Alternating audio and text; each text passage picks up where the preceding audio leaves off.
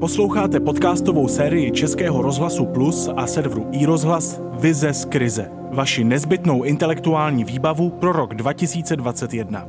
Já jsem Vítek Svoboda a vítám vás u dalšího dílu. Vize z krize. Letošní jaro znamenalo nevýdanou změnu pro české školství. 1,5 milionu žáků a 170 tisíc učitelů přešlo ze dne na den na distanční výuku. Školy se kompletně uzavřely na dlouhé měsíce vůbec poprvé v naší historii. Žáci z celého Česka tak byli svědky a taky účastníky neplánovaného technologického pokroku. Sešity a tušky nahradili notebooky a myši. Teď už ale vidíme, že nečekaný přesun výuky do digitálu má své mouchy. Kde není počítač, není škola. V sociálně slabších rodinách, které často nemají notebook ani připojení k internetu, zažili obzvlášť krušné chvíle.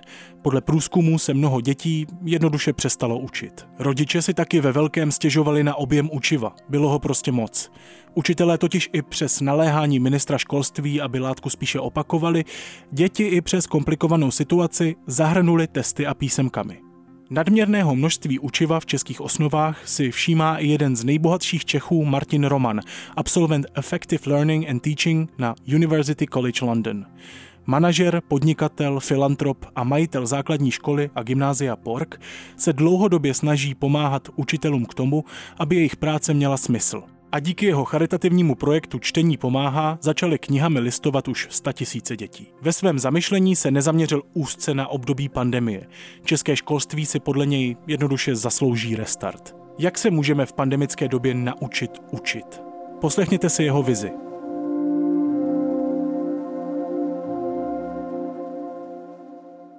Díky koronavirové krizi jsme začali konečně sledovat, co se vlastně děti ve škole naučí. Přesněji, co se naučí při distanční výuce, ale v každém případě je takto významné téma konečně na stole. Proč je to důležité? Co pak, on je to nějaký zásadní problém? Bohužel ano. Výsledky České školní inspekce jsou alarmující. Z průzkumu mezi žáky devátých tříd základní školy plynulo, že máme pouze 6% škol, kde většina žáků ovládá základy českého jazyka předepsané vzdělávacím programem.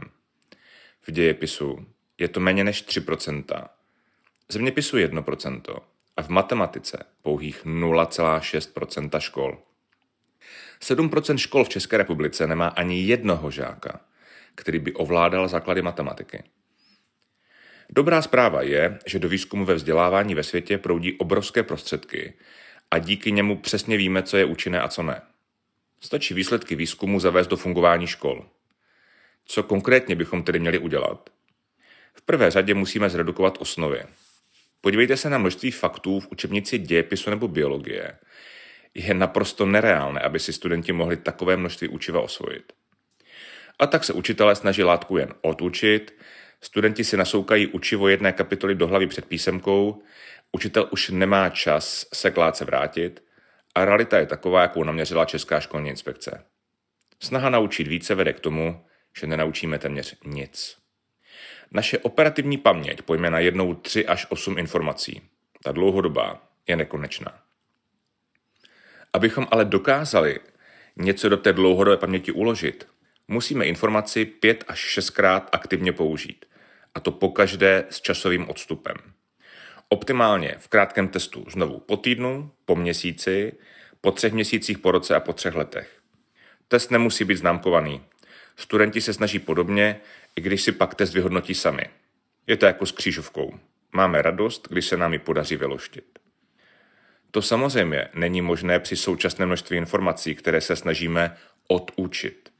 S výsledkem, že jediné, co si děti pamatují z dějepisu, je vydání Zlaté sicilské v roce 1212. Bohužel už téměř nikdo neví, proč byla důležitá. Proč bychom ale měli v době Google vůbec něco vědět? Právě proto, že naše operativní paměť je velmi omezená. Teoreticky nemusíme vědět, kolik je 8 x 8. Můžeme to spočítat jako 8 x 2 x 2 x 2. Ale zabere nám to velkou část operativní paměti, která nám pak chybí pro složitější operace. Bohužel platí, že abychom mohli počítače porazit, tak si musíme část jejich schopností osvojit. Bavíme se ale o velmi malé části toho, co se učitelé dnes pokoušejí studenty naučit. Z výzkumu vyplývá, že nejefektivnější metodou ve vzdělávání je zpětná vazba. Od studentů k učiteli i naopak. Pokud učitel neví v každém okamžiku, zda žáci chápou jeho výklad, nemůže dobře učit. A k tomu mu bohužel nepomůže ani vyvolávání několika premiantů, kteří se pořád hlásí, ani ta nejzbytečnější otázka ve vzdělávání, kdo něčemu nerozumí, ať se přihlásí.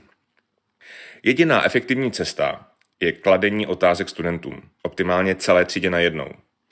Nejznámější světový vědec ve školství Dylan William říká, že malá bílá stírací tabulka je ten nejdůležitější vynález od objevů té břidlicové.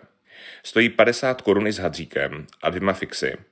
A díky tabulce s odpověďmi nad hlavami studentů se může učitel několikrát během hodiny opravdu přesvědčit, jak studenti chápou jeho výuku.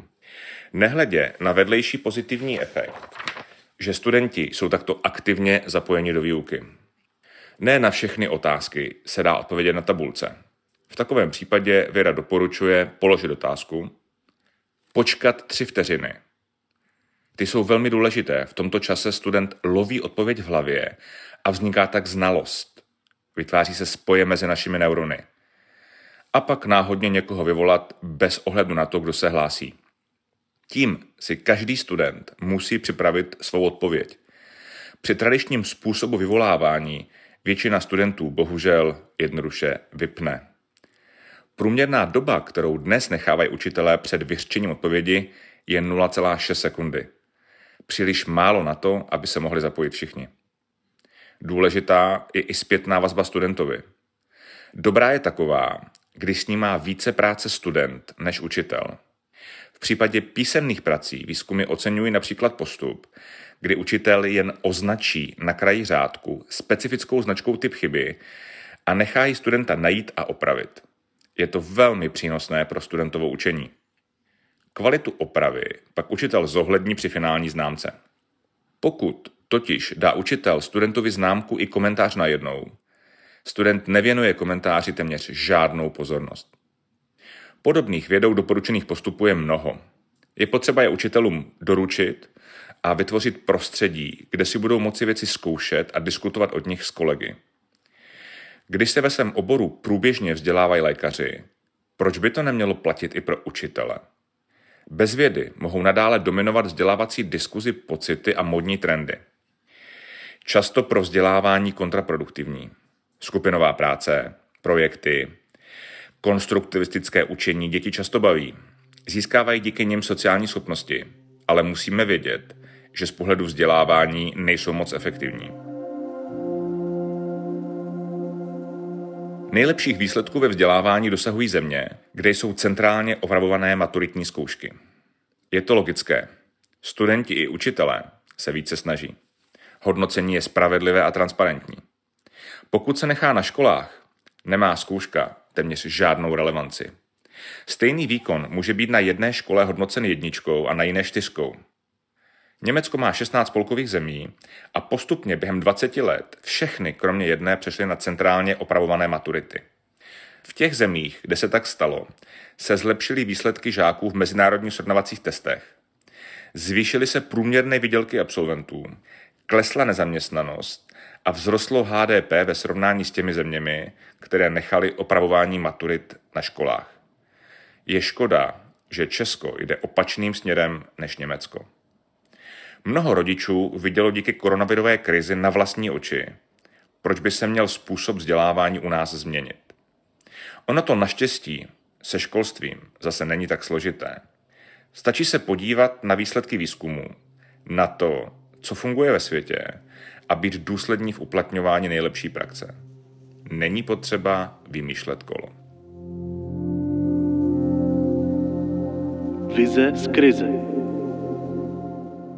Není dobré zoufat si nad pokrokem. Tak zní slavný citát největšího učitele naší historie Jana Ámose Komenského. Podle Martina Romana by si pokrok zasloužilo české školství i v roce 2021. Podobně se dá číst i závěrečná zpráva České školní inspekce za tento školní rok. Do vzdělávání sice teče stále více peněz, žáci ale nedostávají dost individuální pozornosti a, cituji, nejsou vedeni k posouzení úrovně znalostí a dovedností své ani svých spolužáků, což se nepříznivě odráží v jejich odpovědnosti za vlastní učení. Konec citace. Pandemie přitom na žáky naložila právě pořádnou dávku odpovědnosti za jejich znalosti i jejich osud. Uvidíme, zda se české školství ze své minulosti poučí a jaké známky si od inspekce odnese na vysvědčení za rok 2021. Vize z krize. 21 osobností a jejich inspirativní myšlenky pro blízkou budoucnost. Poslouchejte ve vysílání Českého rozhlasu Plus, na serveru iRozhlas, na webu můjrozhlas.cz a ve vašich oblíbených podcastových aplikacích. Poslouchali jste podcast Vize z krize. V příští epizodě nám svou představu o českém boji s klimatickou změnou přednese studentka a aktivistka Lucie Smolková. Naslyšenou. Vítek Svoboda.